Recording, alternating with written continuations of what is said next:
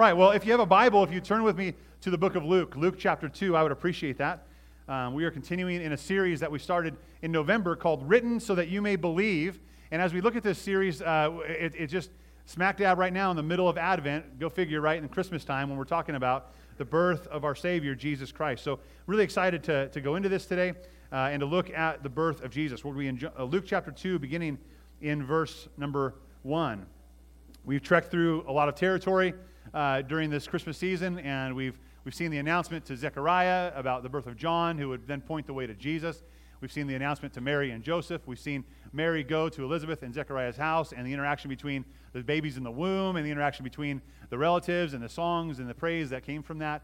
Uh, and this week we're looking at, uh, last week we looked at the birth of John and, and the excitement around that and what that brought. And today we are looking at the birth of Jesus and what that brings. So it's going to be a wonderful story to, to go through uh, Luke chapter 2, and we'll, uh, we'll see what that implies. Uh, because it's family friendly service, we break up the music and the sermon, so we'll be, I'll be preaching some now, singing some more, preaching some later, doing a, a little kids' corner skit. Uh, it's going to be a really fun time with that, too. A lot of kids have worked really hard on that. All right, well, let me pray for us, and uh, let's, let's read our scripture. Father, we are so glad to be here today. We're so glad that you uh, are filled with grace and that you have given us Jesus God, to be our Savior. God, there are so many other Saviors in the world that we, we run to, but they aren't the Savior, the capital S Savior. You are, and we're thankful for the grace that you've given us. God, as we look to your Scripture now, your Word, may you open our hearts and our minds to be receptive to it. We pray that you would, by the power of your Spirit, convict us of any sin or wrong thinking. God, that you would move in our hearts, stir in our hearts action, and stir in our heart repentance, and stir in our hearts faith, that we would believe and trust in Christ as Savior. We thank you for this season. We thank you for this moment, this time where we can stop and pause and reflect even more deeply that the Word became flesh and dwelt among us. We praise you and thank you in Jesus' name. Amen. So we are in Luke chapter 2. We'll go ahead and read the account, uh, verses 1 through 20 together, and then we'll break that down and see what that is meaning for us. In those days, a decree went out from Caesar Augustus that the whole empire should be registered. The first registration took place while Quirinius was governor of Syria. So everyone went to be registered, each with his own town. Joseph also went up uh, from the town of Nazareth in Galilee to Judea to the city of David, which is called Bethlehem, because he was of the house and the family line of David. He went there to be registered along with Mary, who was engaged to him and was pregnant. While they were there, the time came for her to give birth. And she gave birth to her firstborn son, and she wrapped him tightly in cloth and laid him in a manger because there was no uh, room available in the, uh, in the guest house. In the same region, shepherds were staying out in the fields and keeping watch at night over their flock. Then an angel of the Lord stood before them, and the glory of the Lord shone around them, and they were terrified. But the angel said to them, Do not be afraid, for look, I proclaim to you good news of great joy that will be for all people. Today, in the city of David, a Savior was born for you, who is the Messiah, the Lord. This will be a sign for you. You will find the baby wrapped tightly in cloths and lying in a manger. Suddenly, there was a multitude of heavenly hosts with the angel, praising God and saying, Glory to God in the highest heaven, and peace on earth to people he favors. When the angels had left them and returned to heaven, the shepherds said to one another, Let's go straight to Bethlehem and see what has happened, which the Lord has made known to us. They hurried off and found both Mary and Joseph and the baby, who was lying in the manger. After seeing them, they reported the message they were told about this child, and all who heard it were amazed at what the shepherds said to them.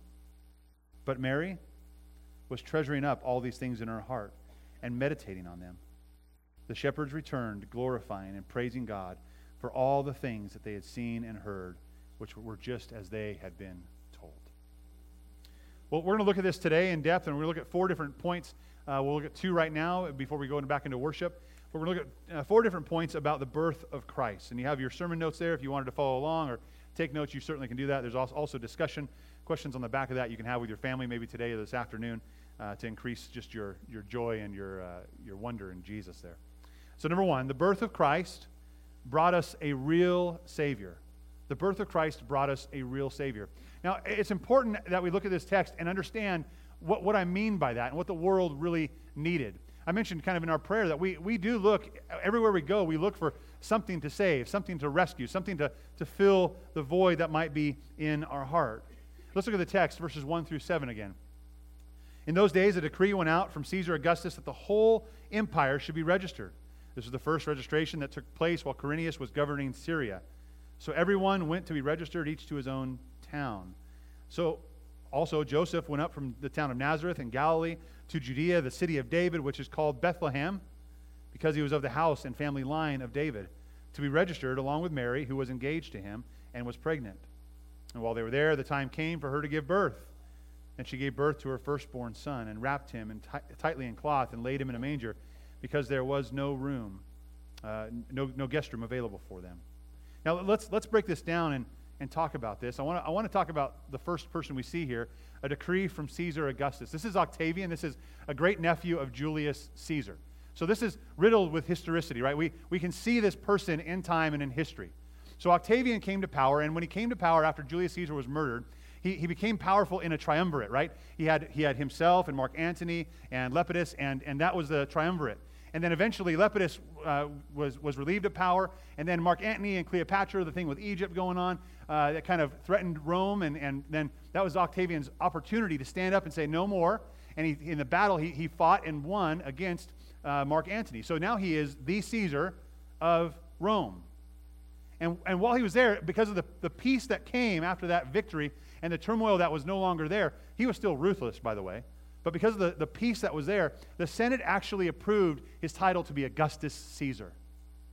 Never had been done before.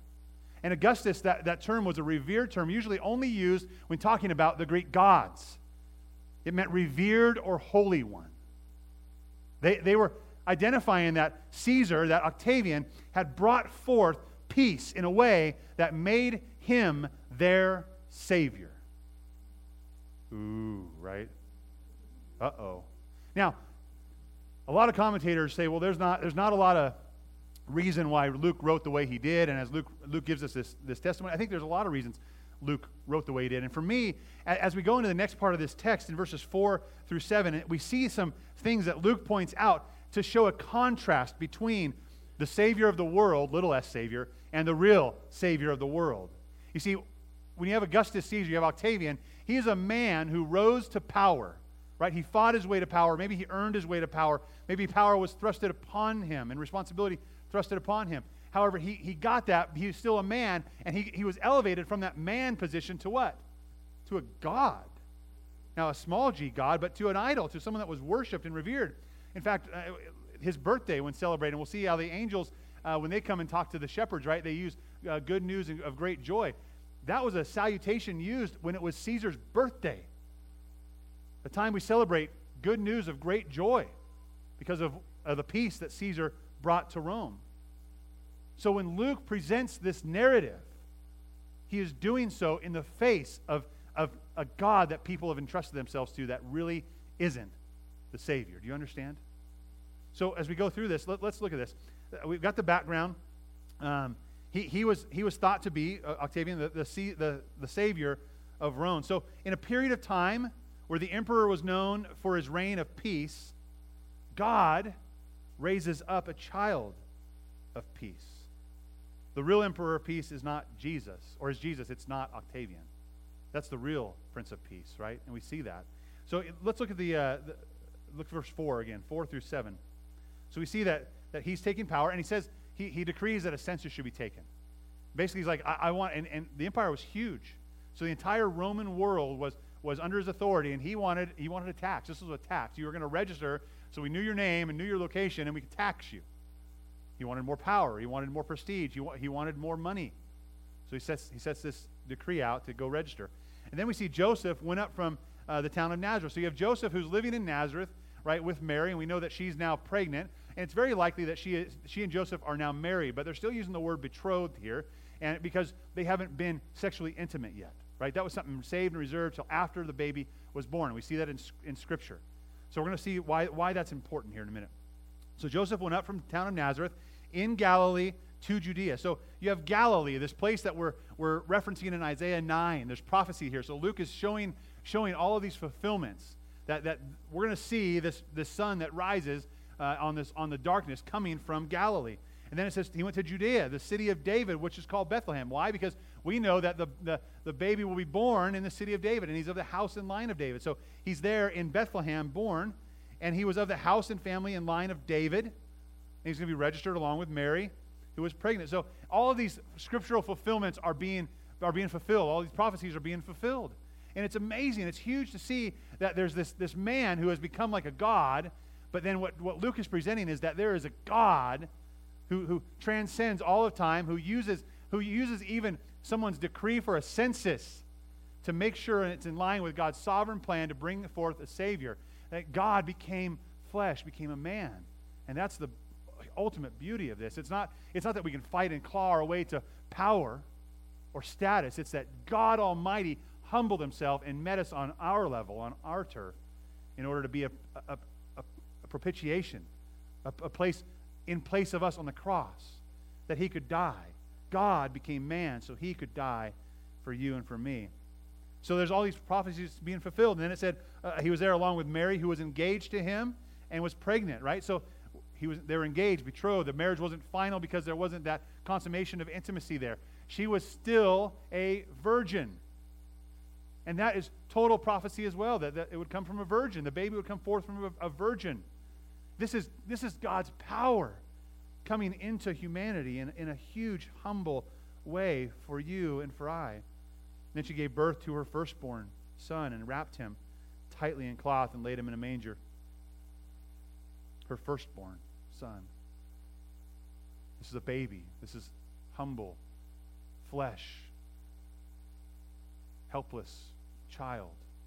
God of the universe has humbled himself and come to be what we could never be and to do what we deserved. A lowly stable was the Messiah's first throne room. He was really God. He was really the Savior of all. And this is a huge thing against the strength of man and the, and the, and the humility of God. And we try so hard and we see all around us people's efforts trying to reach God and earn their way to God and do their very best to, to make it. The message of, of the gospel, the message of Christ, God coming to earth as a man, says you and I can't make it. I, I've said this before that little baby is the biggest rebuke for anyone who could ever think they could do it on their own. That baby that came as a helpless child, God in flesh, was more capable to save us than we are, strong and powerful. That's who Jesus is. I want to read a little little part of a poem I found. I thought it was pretty interesting. It says, Quiet he lies, whose vigor hurled a universe. He sleeps, whose eyelids have not closed before. The one, Jesus, the one who asked Job, Where were you when I laid the foundations of the earth? Tell me if you have understanding. when I made, made the clouds a garment and of thick darkness its swaddling band. Now he, the same one who asked Job that, lays wrapped in swaddling cloths.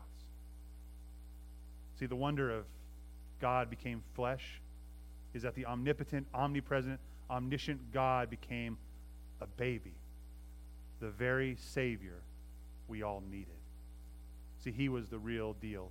Octavian had nothing on Jesus.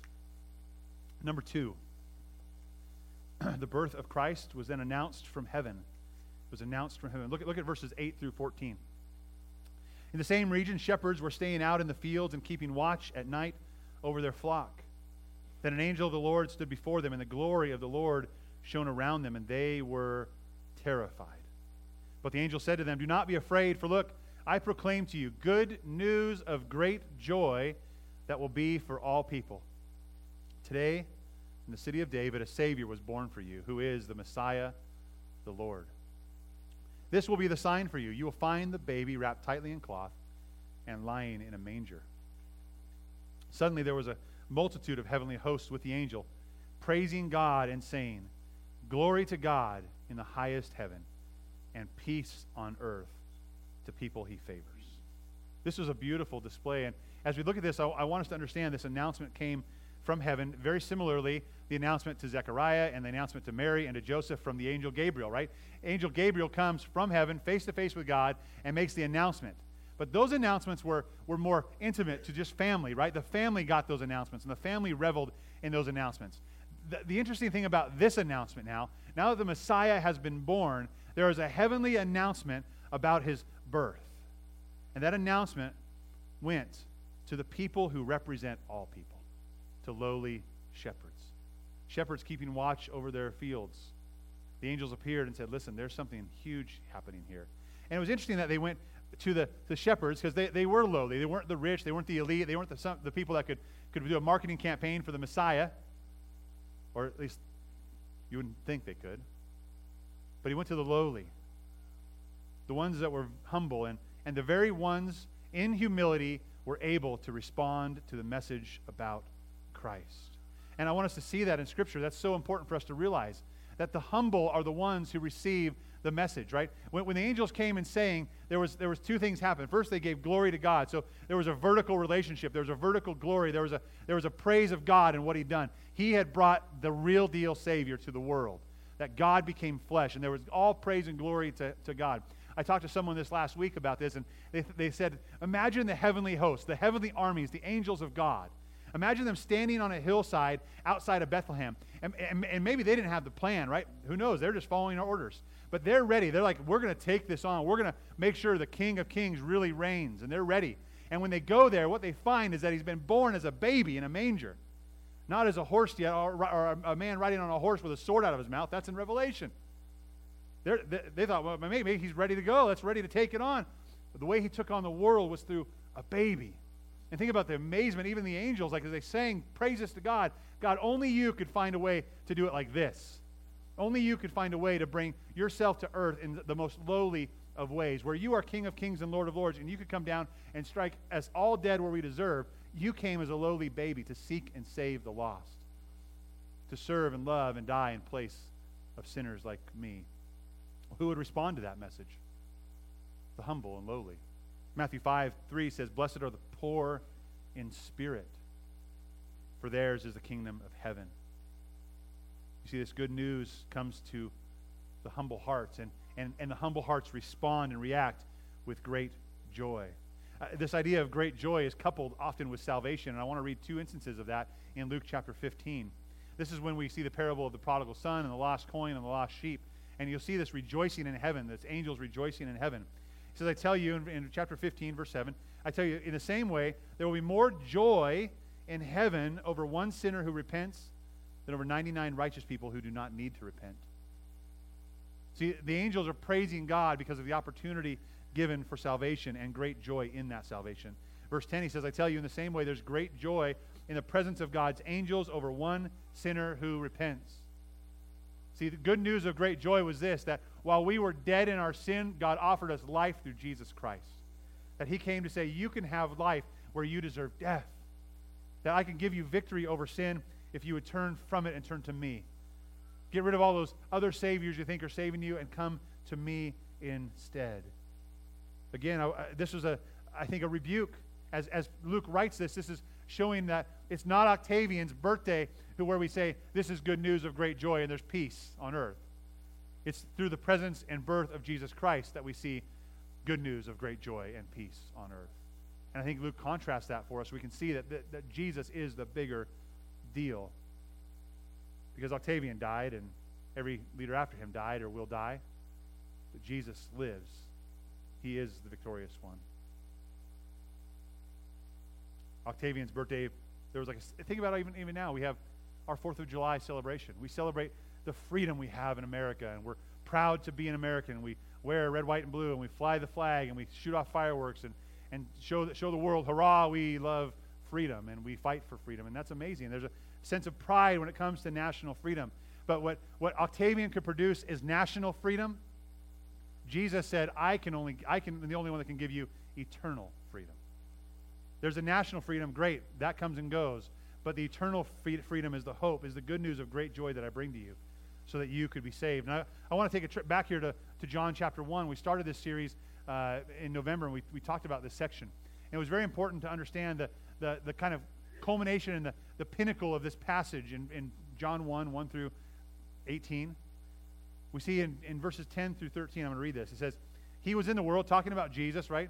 He was in the world, and the world was created through him, and yet the world did not recognize him. Again, there's a lowliness of, of heart, a humility that has to take place right here for us to be able to respond and recognize him. And if there's pride or if we're full of other saviors, we won't. In verse 11 said, He came to his own, and his own people did not receive him. Verse 12, but, yet, here, here's the hope part of this for you and I. But to all who did receive him, he gave them the right to be children of God, to those who would believe in his name.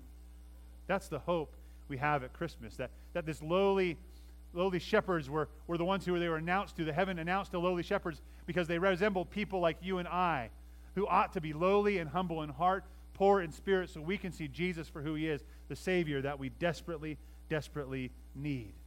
You see, at the birth of Christ, a real Savior was given to us. And as heaven rejoiced over the salvation offered to the lowly and humble, they were rejoicing because the lowly and humble could believe and be eternally transformed by faith in this child, the Savior, God in the flesh. This point in our service, I want to invite uh, our, our worship team back up. Uh, invite the ushers to come forward. We're going we're to have an offertory prayer here in a minute. And, uh, and Stephanie, I think you're going to be doing a, a, special as well. Stephanie, if you'd come up as well. Um, and then we're going to, uh, to receive offering. We're going to offer praise to God again. Um, let's all bow in prayer, though. Let's pray. Father, we are thankful so much that, that you are the real gift of Christmas, that you came from the glory of heaven, the splendor of heaven, in your majesty as God, and became man in flesh to, to understand our weaknesses but ultimately to die, to take a place on a cross that we all deserve. So we thank you for the gift that you have given us through Jesus.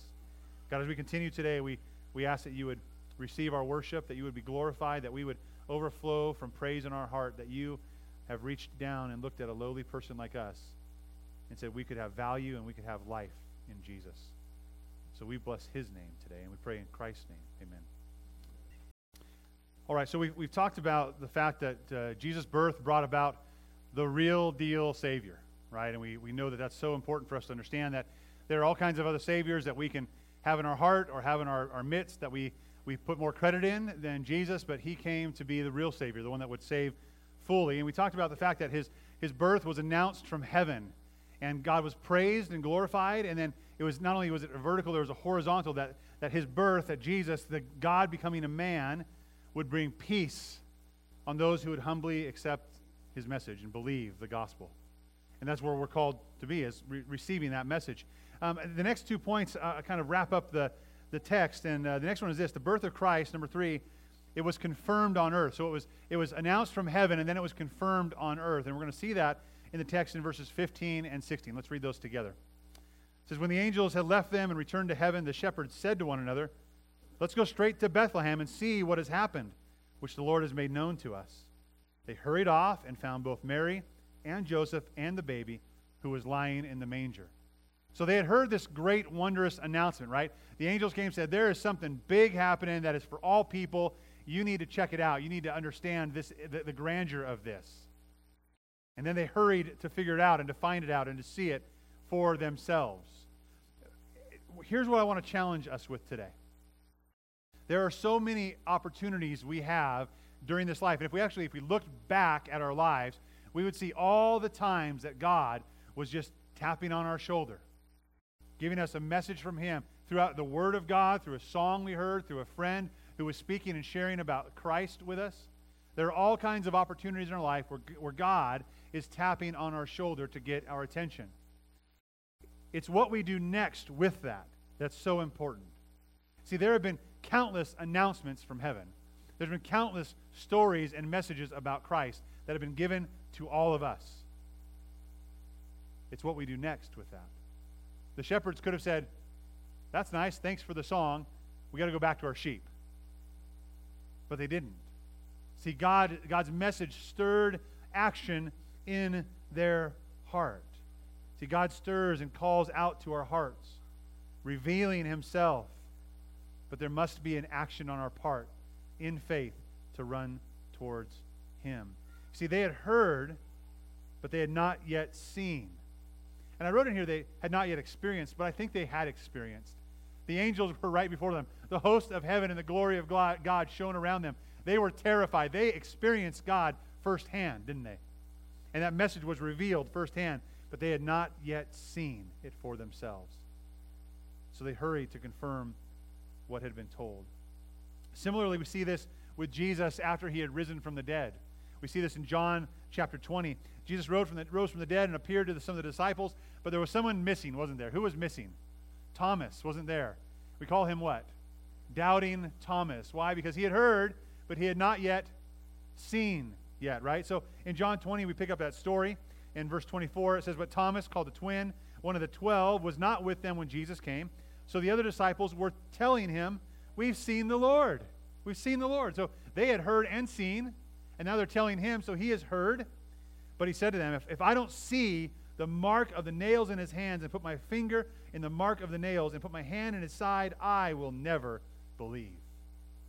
Careful now, right? It's important for us to hear and it's important for us to see. But God is revealing himself to us in the midst of all kinds of ways throughout humanity and throughout Scripture that we can see plainly. He goes on, a week later, his disciples were indoors again, and Thomas was with them. Even though the doors were locked, Jesus came and stood among them and said, Peace be with you. Then he said to Thomas, Put your finger here and look at my hands. Reach out your hand and put it in my side. Don't be faithless, but believe. Thomas responded to him, My Lord and my God. Jesus said, Because you have seen me, you have believed. Blessed are those who have not seen and yet still believed. Jesus performed many other signs in the presence of his disciples that are not written in this book. And this is our anchor verse, the next verse in the same passage. But these are written. These are written so that you may believe that Jesus is the Messiah, the Son of God, and that by believing you might have life in his name. You see, there's such an importance for us. We have, we have heard about Jesus, and, and God is convincing our heart of the truth of that story and that message through experiences, through taps on the shoulder. God is doing that. It's all up to us to act in faith and see in what we have believed and heard. We want to trust that with all of our heart. Uh, he says, Blessed are those who haven't seen. We don't get to see Jesus' nails in his hands, but we have the message about it. We have the stories about it. And there's, he did us a favor. I want to read one more passage out of John chapter 16 for this, this point.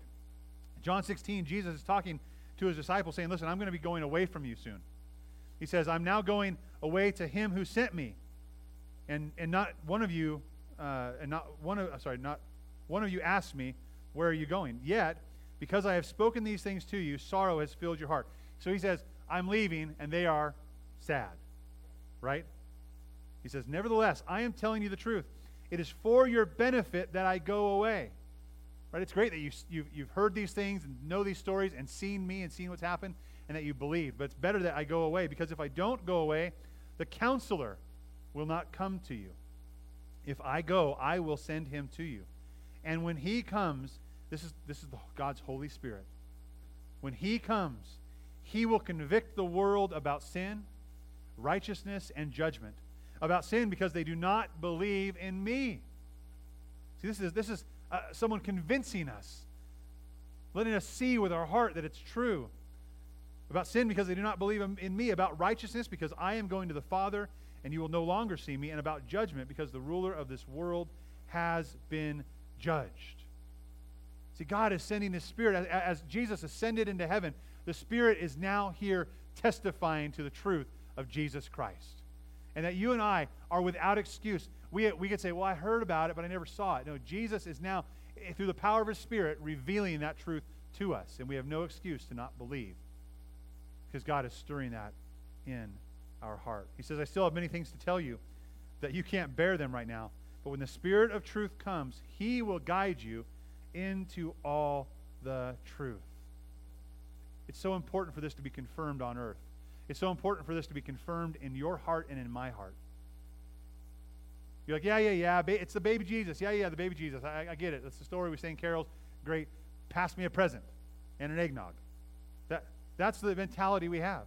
We peer into the manger and we say, oh, there's a Jesus, this baby, and we're done there.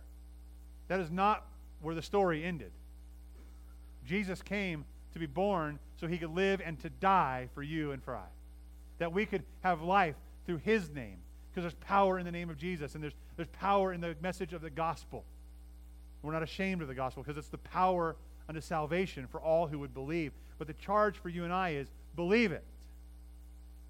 Stop hearing the story, stop singing the song if you don't believe it. Lean into that message, the good news, the hope of Jesus Christ, and believe in faith of what, for what Christ did for you. That's the message of Christmas. That's how we confirm it on earth. And if you're just waiting for eggnog and presents, you are missing it. You're missing it. And I'm so glad that you're here today, but some of you today are missing it. You came for the, the lights and the, the songs, and you came for maybe a little pageant from the kids and their little shepherd costumes. And you're missing the fact that this is all about Jesus. It's all about Jesus stirring in your heart and drawing you into life with Him. And you keep pushing Him away. Confirm in your heart, believe from your heart that Christ is who He said He is. That leads us to our fourth and final point. The birth of Christ calls for a response. It calls for a response. Let's read the last part of this passage, verses 17 through 20 together. After seeing them, this is the shepherds were there, right? After seeing them, they reported the message that they were told about this child. So they come to the manger and they say, We just saw heaven's armies on the hillside and the radiance and glory of God telling us this. So they shared the message about the child. In verse 18, it says, And all who heard it were amazed at what the shepherds had said to them. All. All who heard it were amazed. But there's a contrast here. Look at the next verse. Verse 19. But Mary was treasuring up all these things in her heart and meditating on them. Then, verse 20, the shepherds returned to their fields, right, glorifying and praising God for all that they had seen and heard, which was just as they had been told. It's interesting. We read the text, and we even had a song that was sang about this that, that everyone was amazed, and it's good to be amazed. The story is amazing, but it stops being amazing the minute we don't believe it and go farther. It becomes ridiculous. Why give all that time singing about a baby Jesus if there's no salvation through baby Jesus? If he's not the Savior, give up on it and move on. The story is ridiculous. The message is ridiculous unless it's true. And we have to believe it, right? We have to move on beyond just, oh, yeah, the baby Jesus in the manger. We move on beyond that. Here's what happened we see three groups of people here. We see all who heard, right? It said all who heard were amazed at what the shepherds had said to them. Eh, they were really like astounded, like, wow, this is this is interesting news. Amazing, interesting news, right? And, and but there's a contrast we see. Look at the next word here in verse 18, or verse 19, rather. It says, but Mary. So there's a, Luke is writing, he's saying there's, there's the difference here. There's a difference between the amazement of all who heard and how Mary responded. There's a difference. All who heard did not respond the way Mary responded all who heard will be amazed. Like, wow, that's a pretty impressive story. That's interesting. And they might go about their business. But what did Mary do? We see something different in the response from her heart. All who heard were amazed, right? This is a corporate response uh, of the masses. It's a majority thing, like, oh, that's a fun, cuddly story. But it's easily dismissed if it's not treasured and mulled over in the heart. Here's the fact of the Christmas story, and maybe this is for you or has been for years. It tickled their ears, but it missed their hearts. It tickled their ears. Oh, that's amazing. But it missed their heart. And it's contrasted with Mary. It says Mary was treasuring up these things in her heart and meditating on them. You see, Mary had a lot of time to treasure those things up and meditate on them. But now the baby had been born, and, and this is a dark, mangy, gross place, a cold night. And what do we do? What's next? Is this really the Savior that was promised? What does this mean? And, and that confirmation, you think about that, that confirmation, these two young kids in a stable by a feeding trough wondering what's next? Is this real? We came all the way to Bethlehem. And then what happens? The shepherds come and say, Holy cow, God's heavenly army just appeared and sang this amazing song about the peace he was bringing to earth through that little baby. And that's the sign. You think about a faith that increases and builds up. I'm getting goosebumps just now thinking about it. That's amazing. The story is amazing. So Mary treasured in this ongoing, deep, reflective, and, and, and proper response to what happened. She treasured and pondered those things in her heart. Don't, don't so easily dismiss the amazement of the story and go back to your normal routine. You'll miss it. Treasure it in your heart. And the final group there was the shepherds. Right? We see the shepherds, and they, they certainly believed. Mary believed and trusted in faith who Jesus was. The shepherds believed and trusted in faith who Jesus was, just as the angels had said that, uh, that he was. And the shepherds were transformed, right? The shepherds returned glorifying and praising God for all the things they had seen and heard, which were just as they had been told. So they believed and treasured that, and they, they were transformed. See, when God's word comes to pass, when the message is presented, then faith should be expressed, and then a testimony should follow. Too many of us have a, a shallow story. You're like, I know an amazing story, but it really hasn't changed you a bit. And that story doesn't know you. Jesus wants to know you. The shepherds returned home with their faith confirmed and deepened.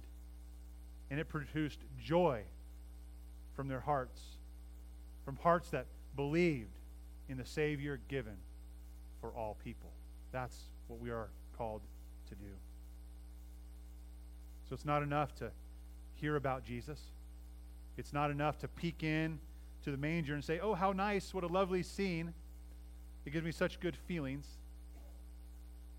The truth is that even if Christ were born in Bethlehem a thousand times, but not born within you, you would be eternally lost.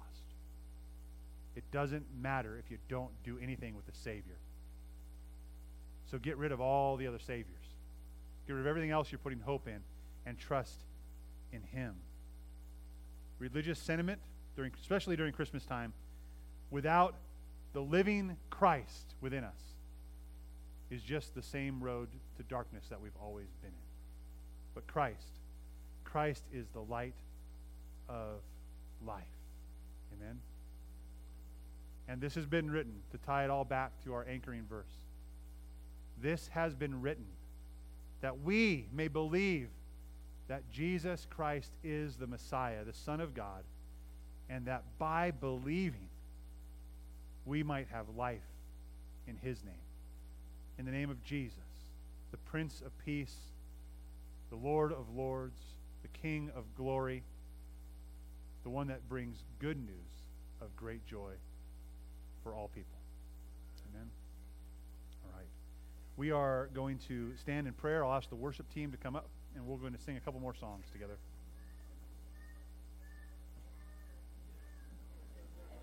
Yes, we are.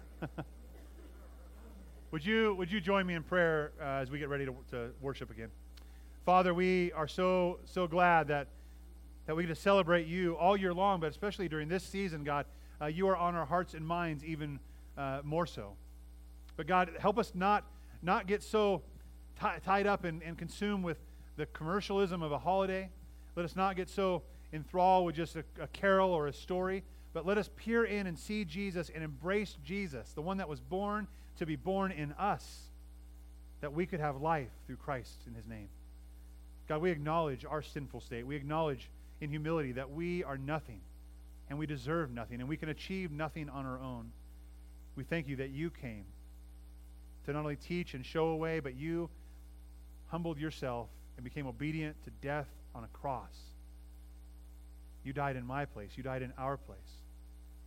That if we would believe in you and your Son, we would have the real hope, the good news of great joy, forgiveness and peace, and eternal life with you. We praise you in Jesus' name.